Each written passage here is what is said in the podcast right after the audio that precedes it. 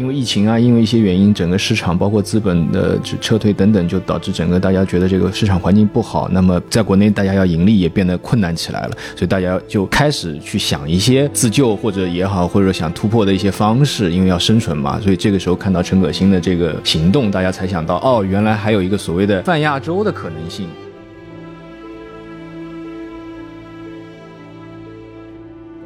大陆地区的年轻电影人，我倒觉得反而不会觉得水土不服。首先，他们很有渴望去做这种呃泛亚洲，甚至是国际化的制作。特别是尤其是你看那种，比如像什么摄影啊、剪辑啊这种，那他们其实对他们来说语言不是问题。那我觉得他们其实如果没有疫情，或者说如果没有别的，他们其实是完全可以在全世界拍电影的。欢迎大家收听新一期的深交播客。本期是以近期文艺事件为主题的时差之剑栏目。我们今天的契机是一条来自釜山电影节的新闻：陈可辛在电影节上宣布要创立放亚洲制片公司，公布了五个新剧，其中最引人注目的应该是陈可辛执导、章子怡主演的《酱园弄杀夫案》，首批的剧集制作方。包括了港台，然后韩国、泰国、日本。后续陈可辛说，呃，还会把合作的范围扩大到印尼、越南、菲律宾、新加坡、马来西亚。其实由这个事件，我们联系起了目前国内的一些影视现状。就现在在黄大陆上映的电影越来越多，包括之前一直大热的《瞬息全宇宙》。在全世界都公映之后，也没有来到中国。然后我们之前的一期戛纳电影节为什么没有华语片的播客里面也提到了，呃，还有一大批的华语电影因为龙标或者疫情的各种原因都被搁置了下来。然后陈可辛这次的放亚洲制片公司其实给我们提供了一个可能性：如果不在大陆制作发行，以港台、东南亚、韩国、日本等呃放亚洲的地区作为主战场。是否可以摆脱现在的一个困境？今天我们请到了两位嘉宾，一位是制片人华开天，和大家打个招呼吧。哎，大家好。另一位是我们的常驻嘉宾 Peter Kite。哎，大家好。对，因为今天我们请华开天来参与这个节目，其实也是因为他本身是参与了非常多在台湾或者说是大中华地区的一些电影项目，比如说像台湾陈伟豪导演的《目击者》啊，《机魂》。呃，所以也算是一个呃，在某种意义上在做泛亚洲电影项目的一个制片人。还是就回到最开始这个事件的主角，就陈可辛，可以从为什么是从陈可辛开始，嗯，聊这个播客。我们知道，其实陈可辛他最早。是在呃香港出生，呃十二岁就随家人移居到了泰国，然后十八岁去到了美国学电影，二十一岁又回到了香港，然后他在二十一世纪初的时候，其实也就尝试过一次做呃放亚洲电影的制作，但效果不太好，然后又搁置下下来。这次相当于他的第二次尝试，大家有什么想法吗？就对于他的这个尝试来说。我是觉得，因为我最近也看到朋友圈好多的，就是行业内的朋友都有转发陈可辛的这次的呃动作，但其实我个人是觉得，其实他们蛮正常的一个，呃，因为他在他就像你刚才介绍，他在早先他就呃做过类似的这样的一个公司，就是去进行过就是一个所谓的现在提的这个所谓泛亚洲的制作，当时他那个整个三金的这个系列，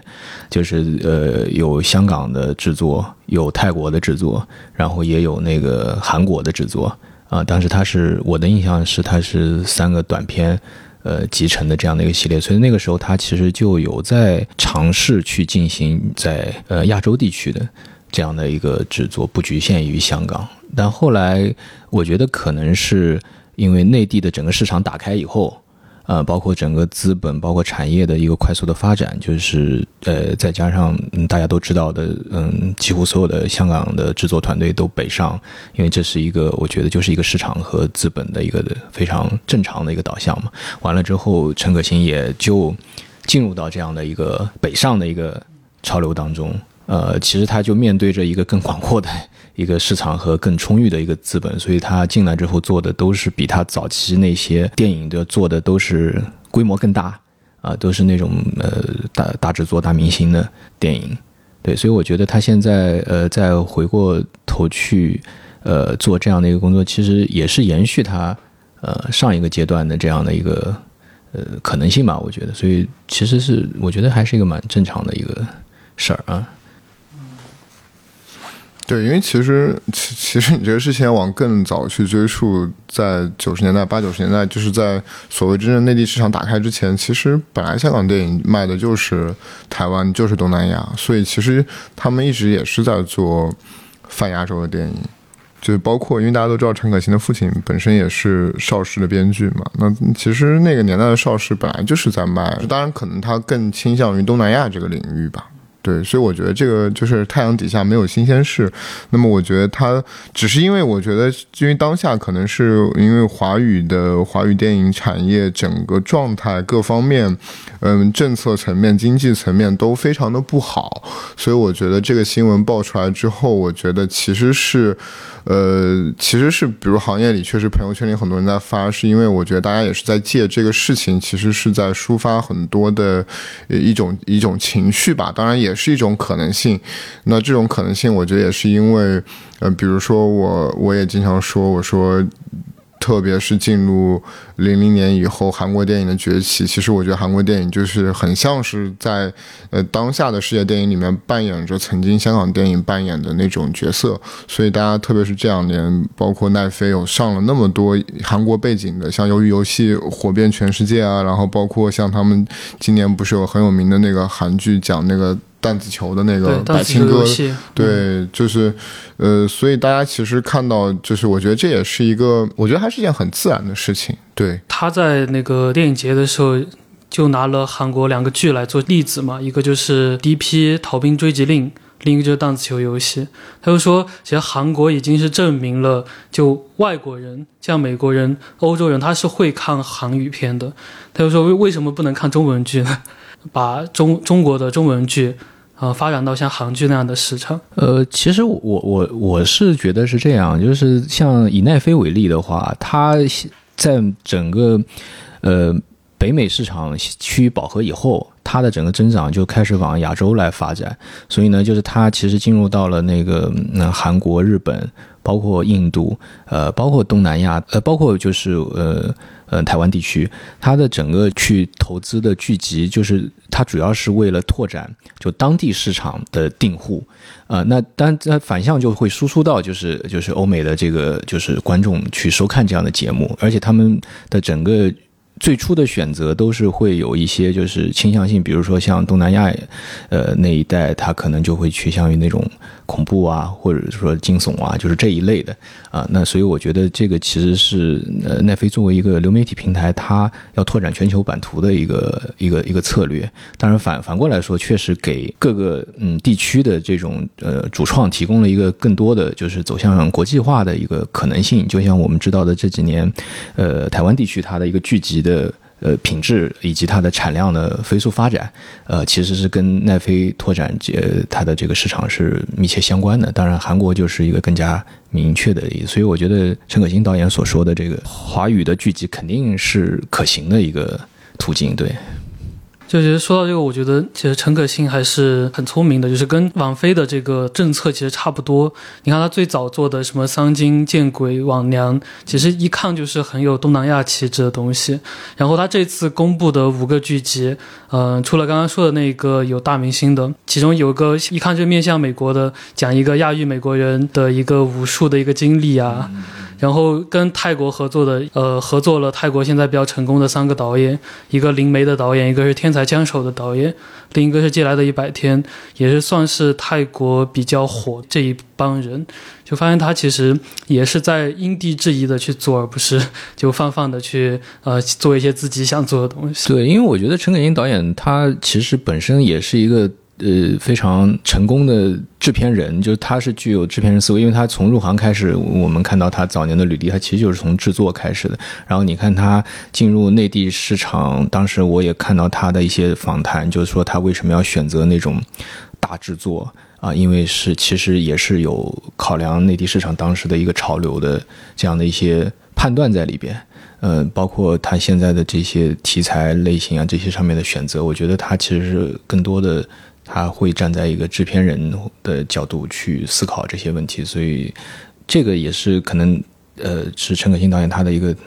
职业生涯的一个特点吧，我觉得，所以他的这次的选择其实也是，我觉得是基于他众多的考量，因为确实内地这几年呃资本也在退潮，就是就就整个影视行业来说，呃那，所以可能反而是就是你比如说像越南这几年的这个影视行业在崛起，就是反而是所谓的东南亚一带，包括日韩就更不用说了，就它整个就是影视的这个崛起，那我觉得可能陈可辛导演他也是捕捉到了这样的动向。然后，当然就是众众所周知的，就是在整个创作内容上的自由度来说啊，对，因为我觉得你看，比如说，比如说华总一提就是说是陈可辛导演，但是其实我们都知道，陈可辛可能他监制和做制片人的片子，其实可能是多过他自己导演的片子的嘛。对，所以我也是，就是说这个可能我觉得。几乎也是大家的一个共识。我觉得陈可辛是一个，呃，商业嗅觉还有那种内容嗅觉非常敏锐的人。因为其实这些年我们看到，其实，在华语市场里面，呃，比如说特别成功的挖掘新导演做监制的项目，其实陈可辛也是最成功的。对，我觉得，比如我们制作。呃，他跟徐月珍一起的，像《少年的你》，对吧？把就是把郑把郑国祥等于现在已经完全许许宏宇对，包括许宏宇嗯喜欢你啊，就是从一个剪辑师，现在也变成应该是华语影坛最炙手可热的一个年轻导演。所以我觉得他其实还有很特殊一点，就是他比如说他到比如内地的语境来拍片子，他拍的都是。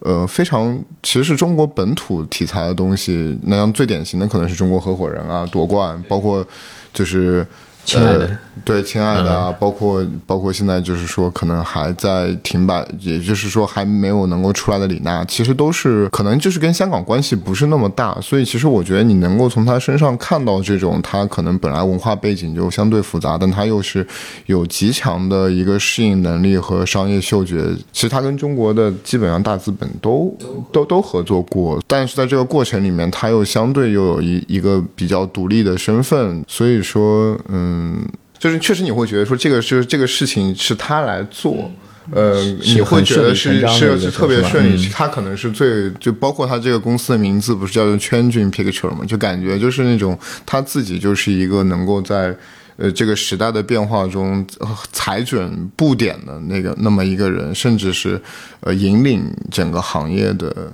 那么一个人。就大家觉得，就他这个行为能真的就影响一波人去。做这样的一个事情，因为陈可辛本身他呃是一个著名导演嘛，著名的制作人，所以就他比较有标志性的，就是会有这种风向标式的这种作用，所以他的这个呃发布以后啊，他的这样一个动作被呃他官宣以后，就是行业内大家可能就会。引起关注啊，但其实就是之前一段时间，我觉得是因为就就内地的电影来说的话，就是因为整个内地市场确实很大，而且这几年发展的非常快，呃，就是从十亿到二十亿、三十亿，甚至五十亿的票房就就不断的涌现出来。那其实那个时候，我觉得大多数的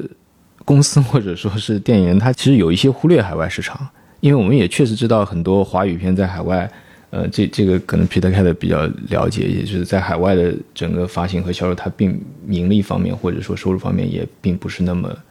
那么可观，是吧？对，就是跟国内的这个收入来比，这是九牛九牛一毛。对，所以说，呃，某种程度上，我觉得大家是是是忽略了这部分。那呃，但其实，比如说，是以我的那个切身经历来说的话，我觉得对于一些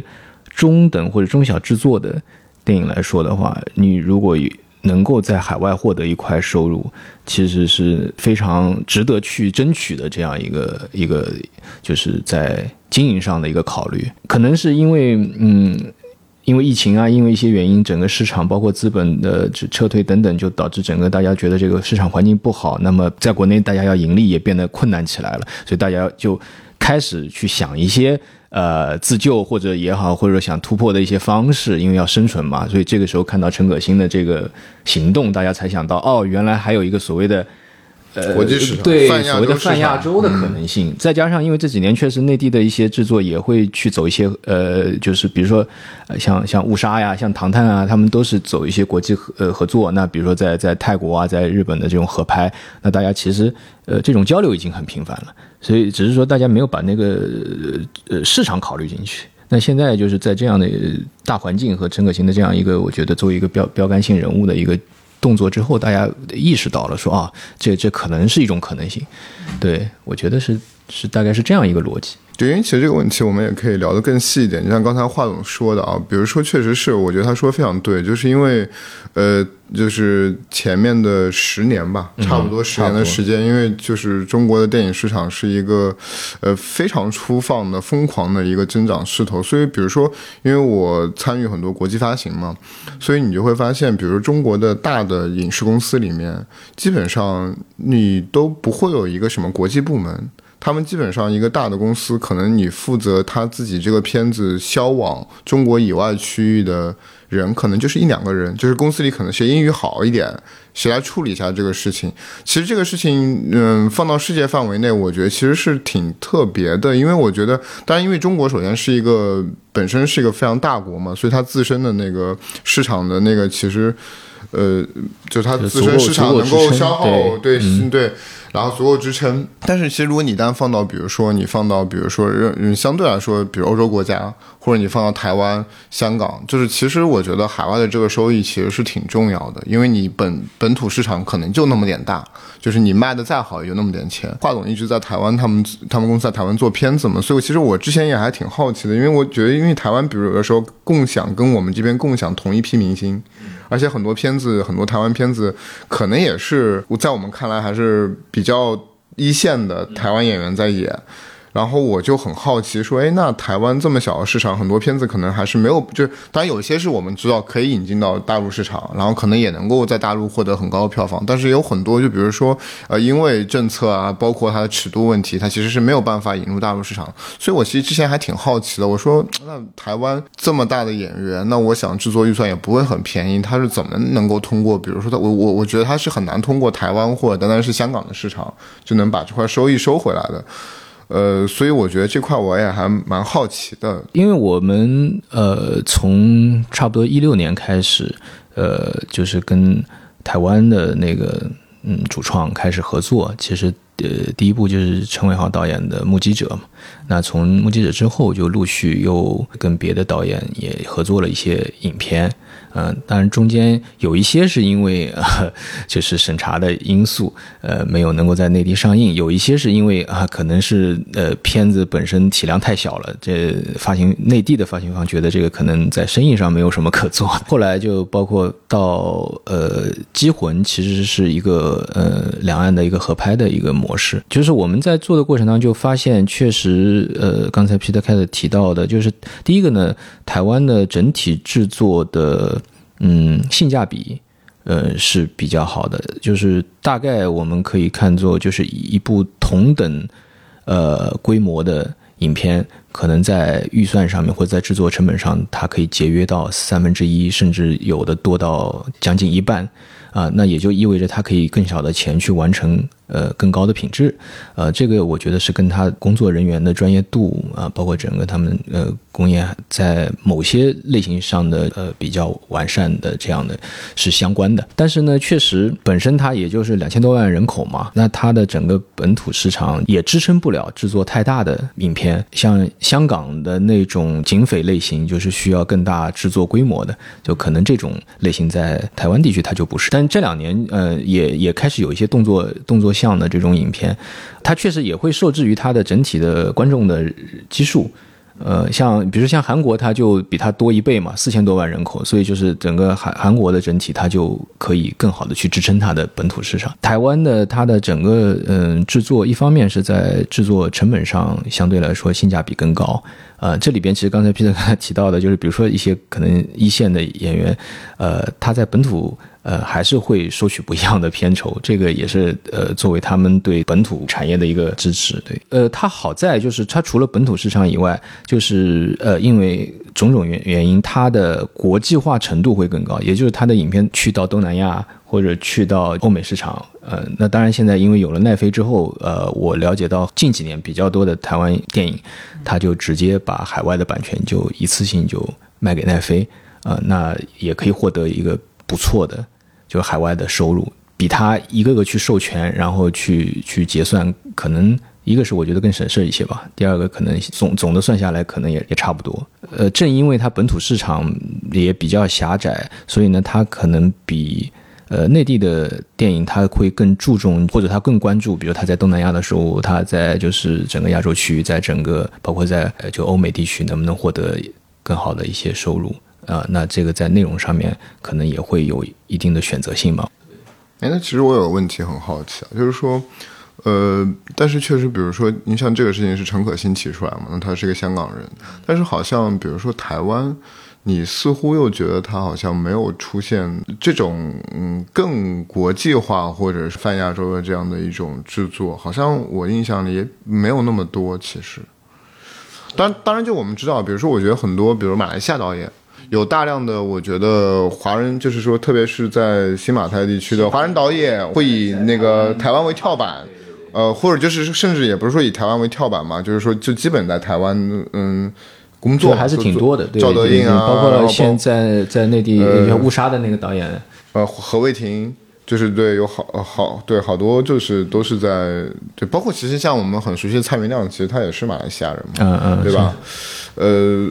但是好像就是说，真的好像你的意思说台湾导演去做更呃泛亚洲的某某导演，某某一个，比如说，嗯。比如说类似于或者说呃侯孝贤这这样的级别的导演，啊他们不太一样，他们是因为已经成为艺术大啊，师了嘛，就是说有嗯。这么一个人，或者说这么一个呃呃公厂牌，他去他去像提出像呃陈可辛对对对，他们这些就这这个类似于泛亚洲这样这样的一种倡导或这样一种对，我会比较好奇，因为就是突然想起这件事，我就会好奇，因为比如包括台湾跟日本，相对来说他们也是有一个呃比较近的关系嘛。呃，但是好像好像台湾，我觉得好像他他其实我不知道你的感受是什么，因为你确实是一个台湾电影工业，你在你也是深入其中，呃，可能就是我也只是了解一部分啊，就就就我的那个嗯，就是切身的这个经历来说，我呃那接触到的不，那我的感觉其实呃所谓的就是呃。整个泛亚洲这种说法的，在台湾电影当中的去合作，我觉得我了解到其实还是挺普遍的。包括刚才你讲到，比如说马来西亚的华人导演在台湾，或者说就是呃有一些台湾影片，它其实讲述的，比如说内容也是，是比如马来西亚的故事，或者说这这种都有。记得之前我们目击者的主演庄凯欣他就演过一个是日本导演，然后有日本演员在台湾的，但是它发生在台湾的故事，好像我觉得这种合作上好像并不少见，但是确实，呃，好像没有一个特别有人或者怎么样提出来，就是这个泛亚洲这个概念。呃，然后包括其实，嗯，像陈可辛导演他提的就是，呃，给流媒体创作那个剧集嘛。其实，在奈飞还没有进台台湾市场的时候，那个时候 HBO 其实在台湾已经展开了很多合作，就是包括也诞生了一些就是还是比较经典的。就是剧，后来奈飞进入以后，呃，当然他刚进去的时候有一点水土不服，就是最初的几部剧并不太成功。呃，据我了解，好像是从《谁是被害人》这从这这部开始，慢慢好像找到了一个路径，然后后后续就就所以就是其实陈可辛导演所提的这些内容，好像台湾。本身电影的工电影人都在做，对但是确实好像没有某一个人或者某一个就专门去去提这个。我觉得这个是不是 跟呃，其实就像香港工业电影工业和台湾电影工业，它有很大的不同，就是是不是跟他们的这方面基因有关系呃，我觉得可能也还就是说，我的这个问题可能也还不单单是说是谁就提不提这个概念嘛，我觉得还是说。呃，从操作层面，其实你刚刚说的时候，我突然意识到说，比如说，我觉得，呃，其实流媒体这个东西的兴起，其实是对于当下就是陈可辛提这个事是特别重要的，因为我觉得流媒体其实是让大家看到了一个天然的一个国际平台嘛，因为你今天奈飞它，你比如说你奈飞来定制一个剧，它天然就是一个国际发行的东西，它已经不像过去。比如说，因为如果你需要落地到具体的院线的发行的话，其实你各个地区都有各个地区的贸易壁垒，或者说你的一个院线的一个渠道的这么一个问题。甚至我看就是这几年，嗯，国内的一些影片，它呃版权卖了奈飞之后，以还会以这个作为某种呃宣传点，就是、嗯呃就是某某种程度上是它国际化的一种象征，或者代表着它的内容被、被认可，或者说是代表这种好内容的这样的一种意思，对。嗯，其实我有个很好奇的点，就比如你流卖给流媒体，它的成本能收回来吗？或者说是，呃，比如网飞，它会真的投钱制作在一个台湾的一个剧集吗？我了解的情况是这样，就是如果是从电影来说的话，更多的可能就是成就是成片的销售嘛。对吧？就是呃，就是我只在台湾地区啊，就是我接接触过的，或者说就像包括我们呃制作的，像像《寄魂》，它的整个在台湾和内地以外的，它也是销售给了那个奈飞。所以呃这几年应该说比较多的台湾电影，它可能海外整个就就统一都都会一次性就就卖卖给奈飞。呃，那么呃。剧集的情况可能又不一样一些，就是像刚才我提的，像谁是被害人，其实据我了解，他是还是由片方制作完成之后，呃，再卖给奈飞。但是后来的一些，包括像《华灯初上》啊，就这些，可能就是由奈飞出钱来投资来定制的，对，就像我们内地的这些呃平台的定制剧类似。所以就是剧集和电影。呃，但我不太了解，就是现在，比如说，就就台湾地区来说，就是奈飞它有没有在，就是类似于定制电影，比如说《罗马》这一类，就是都是奈飞投起投所全资来制作的这样的这个电影，这这个我倒不是太了解。对，那你刚才说的能不能收回成本？就电影来说的话，我呃，我觉得可能还是呃一部分吧。呃，而且它的版权的价格是跟你其实还是会跟你的本土票房挂钩的，对，这个其实跟我们内地的卖互联网版权是类似的，嗯，对，嗯，因为像剧集跟电影不一样，就电影其实可以收票嘛，就是可以上映，但像剧集的话，它没有影院收入这一块，我觉得它其实很多剧做做下来成本也是蛮高的，如果就直接。给王菲，就王菲那个钱能到它成本的那个价格吗？呃，据我了解，其实网飞它这几年它的发展那么快，其实包括呃一些韩呃韩剧的那跟网飞的合作，其实呃确实它的投资还是挺大的，就单集的成本会远高于就是本身他们本土的那些制作，在在台湾地区也是一样，对，就是呃，所以它一方面可能可以。做更高品质的剧集，另外一方面，它会吸引更优秀的人才。那包括其实像陈可辛导演，他这次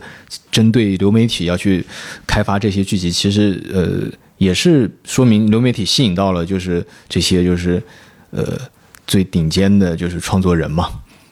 那跟他的投入是有关系的，就是他确实以奈飞为例，他在剧集上的就是单集的成本。是是高的。我其实刚想到一点，包括就是我刚刚自己提出台湾这个问题，我觉得可能还有点是因为我觉得台湾地区可能没有出现相匹配的有有那种声望的国际级声望的电影制作者，所以说也导致类似的情况没有办法。因为比如我觉得韩国，比如说像因为你刚刚谈到，比如说确实奈飞没有在至少没有在台湾做定制电影嘛，但是我们都知道，其实奈飞很早就找了奉俊昊。呃，就是那我就觉得确实是因为韩国整个电影工业，就他提供的这一批作者和创造者，其实他们已经在国际上有非常高的声望了。那包括我觉得韩流，呃，很多韩国的明星。也在全世界范围内其实是有一定的受众的，包括我觉得现在其实韩国其实这个文化的输出已经形成了一个还蛮有就是 label，就是标签效应的东西。我觉得其实很多外外国观众，我觉得看到个韩国片，就像可能他们曾经看到香港电影一样，他们其实是会有一些呃会觉得这东西好特别好看的，或者是呃很类型的。我觉得它是会有这么一些天然的形象已经在这个里面了，所以我觉得确实这可能也是。其实也就是你说的这个，就是本身就是可能韩韩国的影视，它已经在整个亚洲地区很强了，已经不仅我觉得它已经不是亚洲，是世界嘛，世界。就像就像之前他也在他发展早期，他学学香港电影嘛，就在曾经一度就是香港电影是呃亚洲。算是最强的嘛，对吧？是是是。完了之后，呃，有一段时间就是台湾电影崛起，然后后来中间，呃，其实台湾没有真正的崛起，没有，他对还是在在在文艺片，就是在对在艺术片上，然后在国际影展上，那个呃，包括有有段时间日本电影。呃，就是在整个全球的这个影响力，然后哦，那有有更早，那那是更早更早，对吧？也也是也是有几个大日本的黄金时代的，包括后来对，然后然后再是现在就转到了那个呃韩国，当然跟他自己本身就是吸吸收各方面的，也就是好好的地方，然后就是发展出他自己的一套那个这个工业体系，呃，确实呃做的非常好。这种呃跟流媒体的合作。嗯，对当地的这个整个制作水水准或者整个出好好产品的好作品的这样的一个促进作用还是挺明显的。就就像这两年，就是我们内地很我我看到很多观众对几乎每年或者隔年都有一些就是很优秀的台剧，就是所谓的破圈，或者说大家都是热呃比较的热议，那本身它的制作水准是是很好。那这个基本上我了解好像都是在呃奈飞。进进入以后，呃，当然，呃，那些呃台剧本身，呃，不是完全都是为奈飞做的啊，也有他们本身电视台的一些。刚刚也提到，就之前呃香港电影在亚洲的一个一个定位嘛，他们从呃东南亚，包括到韩国、到日本、到美国，都受了很多影响。你看，像像徐克呀，像陈可辛，其实他们自己的身份就是以像徐克是从越南，然后到到。呃，香港，然后带有一种泛亚洲的对对对特点是吧？就就如果真的就推广到国内的一些导演来，我感觉会不会有所谓的水土不服这种东西？我觉得也未必，因为我觉得，首先像徐克、陈可辛那代人，我觉得还是一个，其实也是一个特殊历史，二十世纪历史的一个产物嘛。那那那那，这个这个产物是跟，比如说，我觉得跟二次大战、跟整个四九年华人社群在全世界的一个大迁徙，我觉得都是有关系的。那么他们那代人本身可能因为特定的历史时代，所以被被被烙上了一个比较。呃，其实也是很被动的被烙上了一个这种很复杂的文化身份。那我觉得当下，其实你说，因为之前我们深交不也做了那期那个亚裔，等于说亚裔电影那期嘛？对，美国电影那期。我觉得当下，比如说你说，如果是比如说我们指中国大陆地区的。年轻电影人，我倒觉得反而是，我倒不会觉得水土不服。你就像是，我觉得就是赵婷，当然是一个例子啊。因为我觉得就很多，其实他们比如说高中就出去，或者是大学，就是在可能在北美也生活了，因为他们都是在可能二十多岁，其实还是人生观形成那个期间，他们可能也是在海外生活了十年甚至更多时候。所以这批的电影工作者，他们是首先他们很有渴望去做这种。呃，泛亚洲甚至是国际化的制作，特别是尤其是你看那种，比如像什么摄影啊、剪辑啊这种，那他们其实，比如他们在北美的学校读书的时候，他可能就给不同不同背景的，你可能会给拉丁裔的导演做过 DP 啊，你也会给什么呃，比如说越南导演做过 DP，给日本导演做过 DP。我觉得他们对他们来说语言不是问题，那我觉得他们其实如果没有疫情，或者说如果没有别的，他们其实是完全可以在全世界拍电影的。就是包括我有的时候在国际电影节上，我也能碰到那种，就是说嗯华人，但他其实是在给各个国家的。电影在在在参与，就是因为呃，因为香本身香港这个城市它就是一个就是国际化的城市嘛，对吧？那就是呃各各种各样呃种族的各种各样民族的人都有，然后就是呃来去都很自由。那所以就是香港电影人他可能展开呃国际化的合作，其实对他们来说肯定是一个很很很很自然的事情。那刚才皮特克提到的这个，我觉得我也有这样同样的感受，就是我感觉就是。呃，新一代的，就是你年轻的，比如说九零后，甚至甚至接下去是零零后的这些呃呃电影，不是接下去，已经是零零后 电影工作者。呃，我看好像原来，比如说我呃，我记得我之前跟。Peter 我们我还开玩笑说，我之前觉得什么 AFI 这些就是呃 UCLA 这些，我就对我这代人来说，好像是那种特别遥远的事情，感觉是在就是特别。现在现在发现身边对身边周围接触到的，就是十个里边可能十个都是有这些背景的。对对对，他们的这种背景以及就是他未来的就是可如果能够有这样的工作机会，就是对他来说一定是没有什么接受度上的问题的。所以说由此也带来就是说呃未来就是我觉得这种。呃，所谓泛亚洲的这种合合电影合作是可可能性是非常大的。其实是其实是反过来的。其实他们在美国接受教育，他们接受的是特别像 AFI 这种美国电影学院，他们接受一套非常严格的美国工会的训练，所以他们其实反过来是他们是回到国内很不适应，就是说对于国内的那套生态和工作环境，内地有内地的特点嘛，对，所以呃确实也需要，因为。呃，在早一代的电影人，其实呃，可能就类有点类似于片场制的那种，就是师傅带徒弟的比较多。那内地可能主要也就是，比如提供的专业教育就是北电啊，包括那个中戏啊这样这样的一个就是专业教育出来，就基本上就这两条路径嘛。所以所以整个就呃，可能他们就是以这那代人那那几代人，他就是以整个内地为基础生活工作的。那那反而可能，呃啊，当然后来我们也知道，就是第第五代呃导演，他包括他们的摄影，就是后来去去好莱坞发展，去或者去国际发展，也也也也有挺多。啊，真的吗？嗯，你比如说顾长卫啊，但是就是他最后其实没有，但但还是没有真正的，对，他他还是回来了，对对对，嗯，对，包括其实第五代导演当中，像陈凯歌导演也也去好莱坞就拍工作过，对，是是是，对，但确实他们都。似乎我看到一些访谈 都都有一种不适应，或者都是还是回回归到就是内地的这样的一个工业环境当中，然后来来进一步的发展。但是确实年轻的这一波，我觉得，呃，因为最最基本的，我觉得可能在语言障碍上 就是就是没有这方面的障碍，这个可能是一个很重要。其实像包括你看这次为什么陈可辛要找章子怡嘛？那我觉得无无论如何，章子怡是一个有国际的 reputation 的这么一个这么一个演员。那么我觉得这也是目前我觉得华语区，其实华语区贡献的就这种真正有国际影响力的。演员还是少数，我觉得，比如说，我们觉得可能章子怡是，可能张震是，对，巩俐，巩俐是，对，但汤唯，但对，但就是还算，呃，他汤唯是啊，但汤唯其实是，汤汤唯是，汤唯是，我觉得就是说，呃，我觉得就是说，这个确实就是，我觉得是相辅相成的。当然，就当然，当然还有王家卫带出来的这么一批，梁朝伟，对，就这么一批。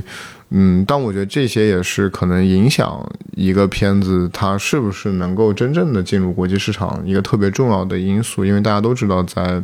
即使在欧美的电影工业里面，那我觉得演员明星还是一个很核心的一个元素。因为我们会看，比如说你呃好莱坞的一些影片里边，他比如说一些日本演员，就是你会发现，呃，有基本上就这几个，对，就那那这个其实呃对他的那个市场，他也有他们的一个呃。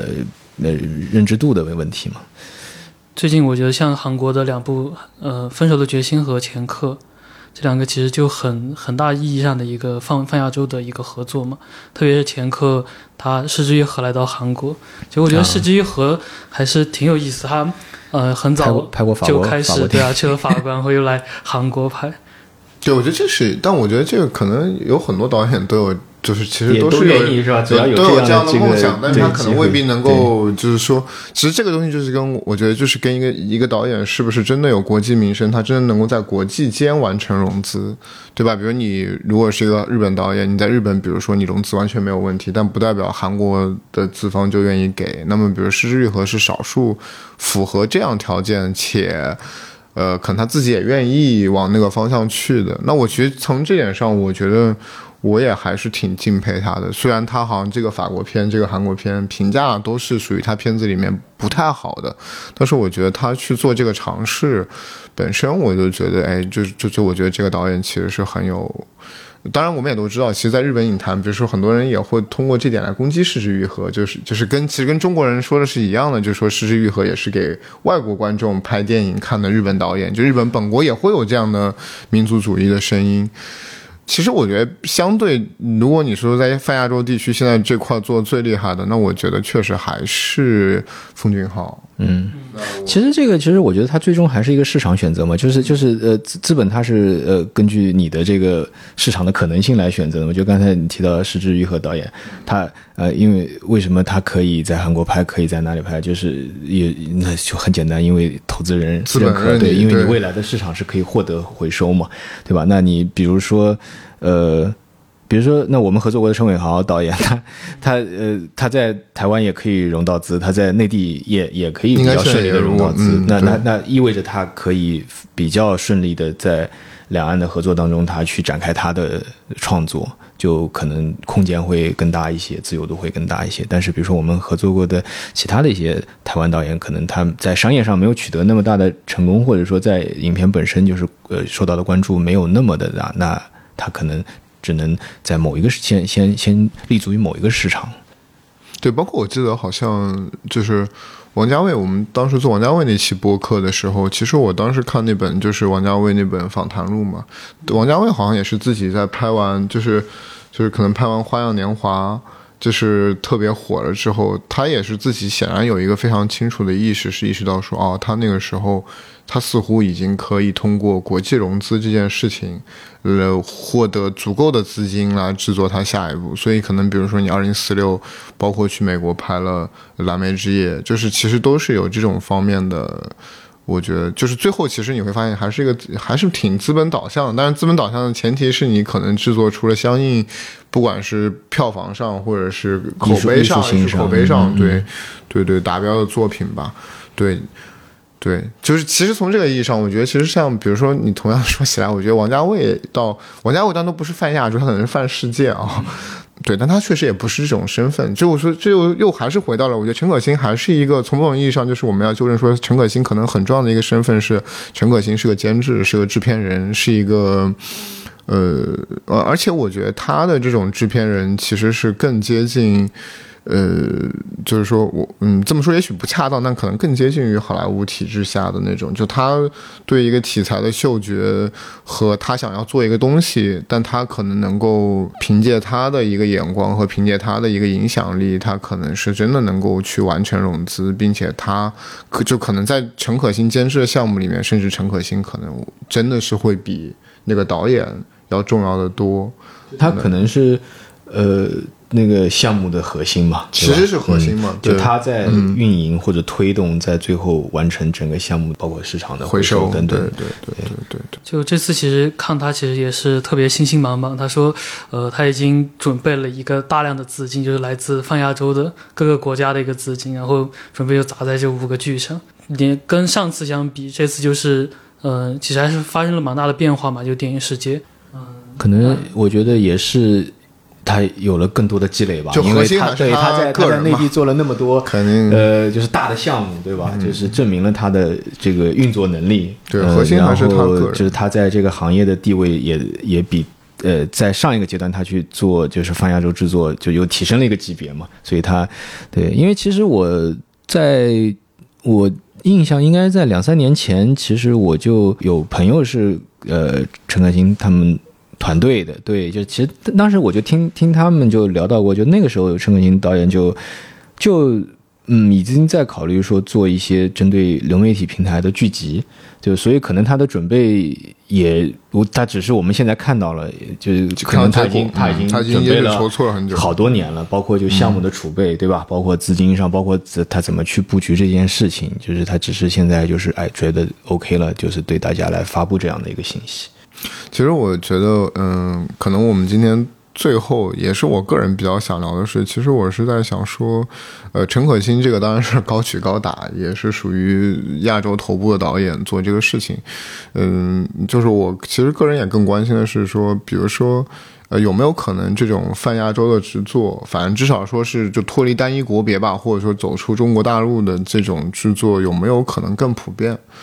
对，因为这个其实我觉得也是相对应，其实是跟当下的，其实我觉得特别是九零后这一代、零零后这一代，本身就是一个可能在接受教育阶段就是非常多元的这么一代人。那么我觉得这其实是大家的一个共同的诉求。就这种东西有没有可能？包括我私底下就我们跟华总也是聊过很久嘛。就比如说有没有可能，比如说一个中国的大陆的年轻导演，比如说去台湾，或者说我们去东南亚，呃。就是制作电影，因为我觉得可能成本上也会少很多。嗯，我觉得呃，我们从一个理论上来说，这种可行性是完全存在的，就是它应该甚至我觉得都不是一个问题，就是它它是一定能实现的。因为呃，比如说你说台湾地区也好，包括就是呃，你说马来西亚啊，那泰国更不用说了，包括这几年越南它的电影工业的一个呃发展，就它未来在当地能够提供整个团队支撑的。呃，在制作上去就是能够系统完成一部电影的制作的，是肯定就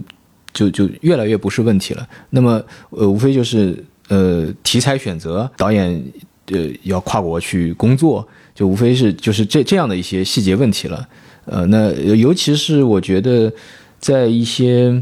类型片上面，就就比如说呃，以亚洲地区大家都呃就是共通的，比如说鬼怪、鬼鬼片、恐怖片、恐怖片。那当然就就是我们知道这个这这个题材类型在内地肯定它在审查上是比较难的，但是呃可能在呃呃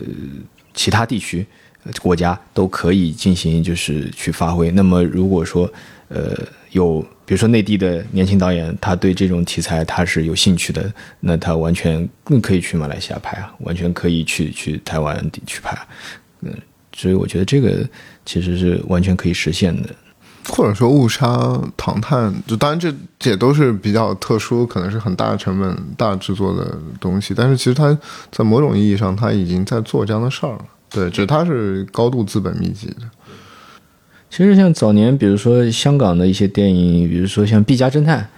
呃，他就是香港团队，然后但是他，呃呃，但具体我他制作上是不是就是是在泰国有实际拍摄还是怎么样？但是他讲的是呃华人在泰国的事儿，其实跟跟呃《唐探》第一部有点有点类似，讲的是在泰国的华人的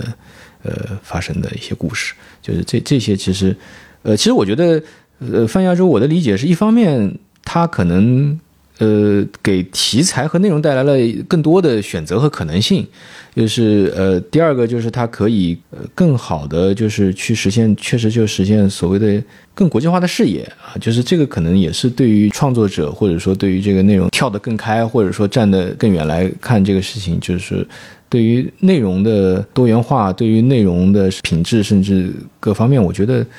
都是一个积极的可能性嘛？我感觉其实就不管现在比较多的已经去呃国外留过学回来，呃交流上没问题的，即使是交流有问题的，其实像呃马来西亚和新加坡，你看像陈翠梅的一些片子，你其实不细看的话，其实感觉那他在中国拍的其实也差不多。中国的一些比如年轻导演啊，或者一些不太知名的，到马来西亚或者是新加坡去。拍片，我觉得也还是有可能的这样一个情况，在大陆拍不了的题材，就可以到那边去制作。像去年也看了一些像新加坡的一些电影，虽然比较少，有一些短片啊之类，就看得出来，就其实跟大陆没有太大的区别。对，因为可能本身整个华华人的文化背景，它都是有共通的地方嘛。那就是所以在这些方面，华人或者说华裔的导演，哪怕他在国外。可能都有一些华人的文化背景的东西，那在这些方面，可能也是我觉得可能未来合作以及就是呃打通这些市场的这种基础的可能性嘛，就是因为正是有这样的一个基础，能够在内容上大家才能够在这些区域去畅通的收看和创作。抛开制作的问题，就是如果到像一些比较小的文艺片，他想走一些电影节啊之类的，在这种跨国制作的情况下，会不会有一些优势呢？比如他能筹集到更多资金，或者是呃电影节对他的一些偏好之类的，不影响你内容的情况下，就是你你同样一个成本，你也许在台湾制作就会。会省钱，对吧？那那这个可能，比如说你原来一个文艺片，比如说三百万的制作成本能够就是能够完成，但是也许你融资只融了两百万，呃，就是那如果。如果你要完成，可能还那那剩下一百万就会成为你的问题。但是但是哎，也许 就是你这两百万在在台湾，你就可以完成整个制作了。那比如说在比如马来西亚，我知道它有一些这个退税的这样的一个政策，它可能退税比例还能占到你在当地开支的整个制作费还不小的一个比例。对，就这些，呃，包括呃不同的地方，它也有一些政府的直接的扶持。嗯，当然，当然，内地也有啊。内地，呃，不同的省市也也都有呃这方面的扶持。就是说，其实它还是一个操作上的，就是说复杂性。比如刚才我们为什么说流媒体，其实是呃更多的促成了这种国际化，无非就无非在于就是说。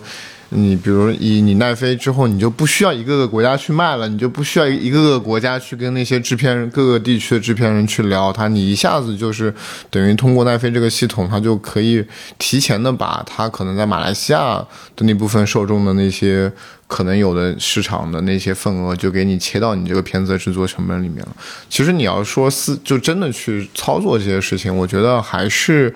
在实践层面肯定是有难度的。比如说，我觉得一个信任度，比如我能想象，比如说。呃，比如说华总，你们这边带一个华语的，就是大陆地区的导演去台湾做一个片子，那可能我觉得对于台湾的出品方，他第一反应就是为什么我不选一个台湾导演？比如我选台湾导演，我可能可以申请辅导金。对吧？那或者各种方面，就是说，但是比如说，当然，比如说这个项目可能是你们主导的，比如说你你们当然最后，比如说，嗯，这个事情还是能促成，但是我觉得可能也确实需要一个一个的成功的案例去增加大家的这种信心。所以，所以其实你说的这个呃，其实是其实就是具体到某一个项目的操作了，对吧？就是所以说，我觉得可能如果真的要去做呃一个就是有意识的，就像陈可辛导演他做的这个《泛亚洲》这样的一个，确实是。需要有呃公司或者说有制片人，大家去搭建一个平台，呃，然后其实是呃你说的这个问题是由这个平台去提供背书，提供这种信任度的保障啊，由他去连接这些制作资源啊，包括资金，包括市场的这种考量，然后呃创作人只是说在这个平台上去发挥他该有的啊，在在内容上的它的这个功能，所以我觉得就是。单一的一个具体项目，刚才嗯你提到的，就确实，呃，也许未必呃有那么畅通，就是还是会会遇到一些实操的问题。但是如果说我们真的能够有可能去，呃，大我我觉得也可能大家会受到陈可辛导演这个启发，就是大家哎有这方面资源的，包括可能我们自己也在探讨这种可能性。那就是大的有大的做法，小的有小的做法。那可能搭建起一个就是这种平台以后，那就比较有利于。呃，不同地区的这个创作人真正去展开合作，然后去进行一个就是项目的连接。那呃，具体的项目在这个平台上面，它可能可以比它单独的去接洽要更顺畅一些。对，所以其实我这个想起来，就是说，我觉得就是对于呃，对于真正的世界级的头部导演，其实我觉得这样的平台从来都存在。我觉得就是类似于呃大的国际发行商，就是像我觉得，因为就是大的国际发行商。就是类似于 Wild Bunch 啊这种，它就是因为，比如说你真的是一个类似于到了一个，比如你每个片都进戛纳，你是世界级的金棕榈级的大导演，因为你在各个国家可能一直都有稳定的发行，所以他就是很有信心的可以提前给你这笔钱，因为他知道你这个片拍出来，我基本上或者我预售。就 pre buy 啊什么，它就是能够给有有有这么一笔东西，所以它其实就是，所以我觉得确实国际发行商其实在那个阶段是，但是确实这仅限于是最最最就是说是就是 top tier 的导演，确实是，但是确实我也觉得就是说像华总说的这样，就是我的年纪肯定是完全没有经历过。比如香港电影当时的辉煌的那个年代，但是我确实也很好奇，我相信那个年代香港电影一定是在东南亚有一个呃非常明确的一个商务模式。所以说，它基本上它也是能够一个片子上片前，它大概也知道在东南亚卖多少。其实当年那个邵氏他在香港就是成立这样的这个片场去去做内容，其实也是因为他在东南亚他有院线嘛，就相当于他给自己的渠道供货，对吧？那我可以控制我的货源，当然我可以更低的成本卖更好的这个价格。那这个其实是一个很很正常的一个商业逻辑。那包括就是我们合作的呃像呃 M M Two，它是它。是新加坡和马来西亚的，就是比较大的一个发行和院线。那那那他也是，他也会跟呃华语内容去展开内容上的合作。嗯，就那就是也是相当于呃为为渠道来提供产品嘛，对吧？所以就是这个呃，所以当当年就是你说的，就是香港，它确实因为它本土就七百多万人口，那它肯定是需要去呃。在本土以外的那当年，它最大的主要来自于一个是台湾的金主，就台湾市场是它香港片的一个重大重要市另外一个就是它，呃，早期从邵氏开始就是东南亚，整个呃华也是面向华华人的，对，所以这个还是里边有有非常明确的市场导向。只有明确的市场导向之后，呃，就是其实你才能够跟资金去说明。相关的情况和模式，就像嗯，陈可辛的这个，就是他其实我的剧集就是提供给流媒体的，那这个就是你可以跟资金非常明确的说明我的这个模式是什么。对，其实感觉像东南亚这块，呃经历过香港那么辉煌的时代之后，我觉得他们其实是呃有被怎么说，就有被学学学习了一部分。关于华语的一些知识的，其实像呃金豹奖那个复仇后酬劳入账那个片子，其实你看得出来有很大程度的就是香港八十年代一些功夫片的一些影子。然后呃，其实像印尼这些什么突袭啊之类，就这些看得出来。呃，你如果现在进去，肯定是比香港电影之前进去是要简单一些的，因为大家是有这一个意识。还有一个是，我觉得嗯，肯定是呃。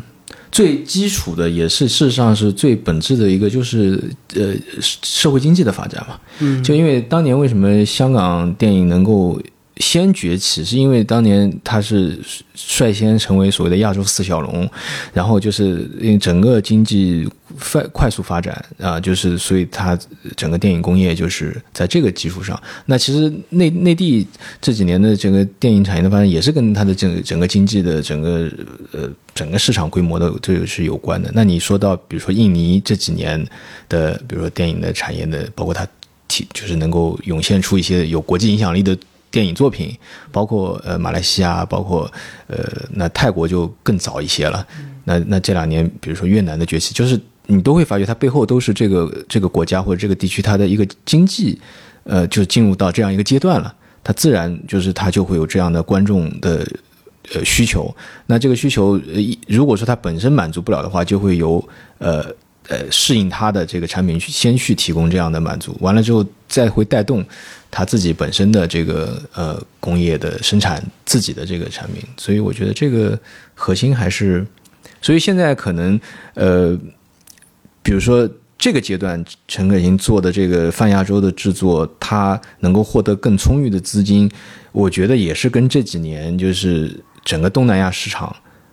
也在快速增长，就是我觉得资本看到了就就这种可能性，那比他当年去就是三金那个那个阶段去去。做的那个规模就大很多，因为那个时候，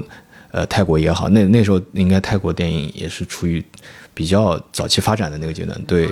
所以包括韩国电影也是，所以就是呃，它的产业和市场还没到，那现在已已经到了这个阶段，那那去这个时候去拓展这个市场，可能呃是一个呃很好的机会，呃，然后你你又有这样的资源。然后你能够有这样的资金的支持，呃，所以我觉得其实确实也是一个提示或者说启发，就是呃，可以让我们呃，包括内地的很多的电影制作人就看到，哎，有这样一种可能性，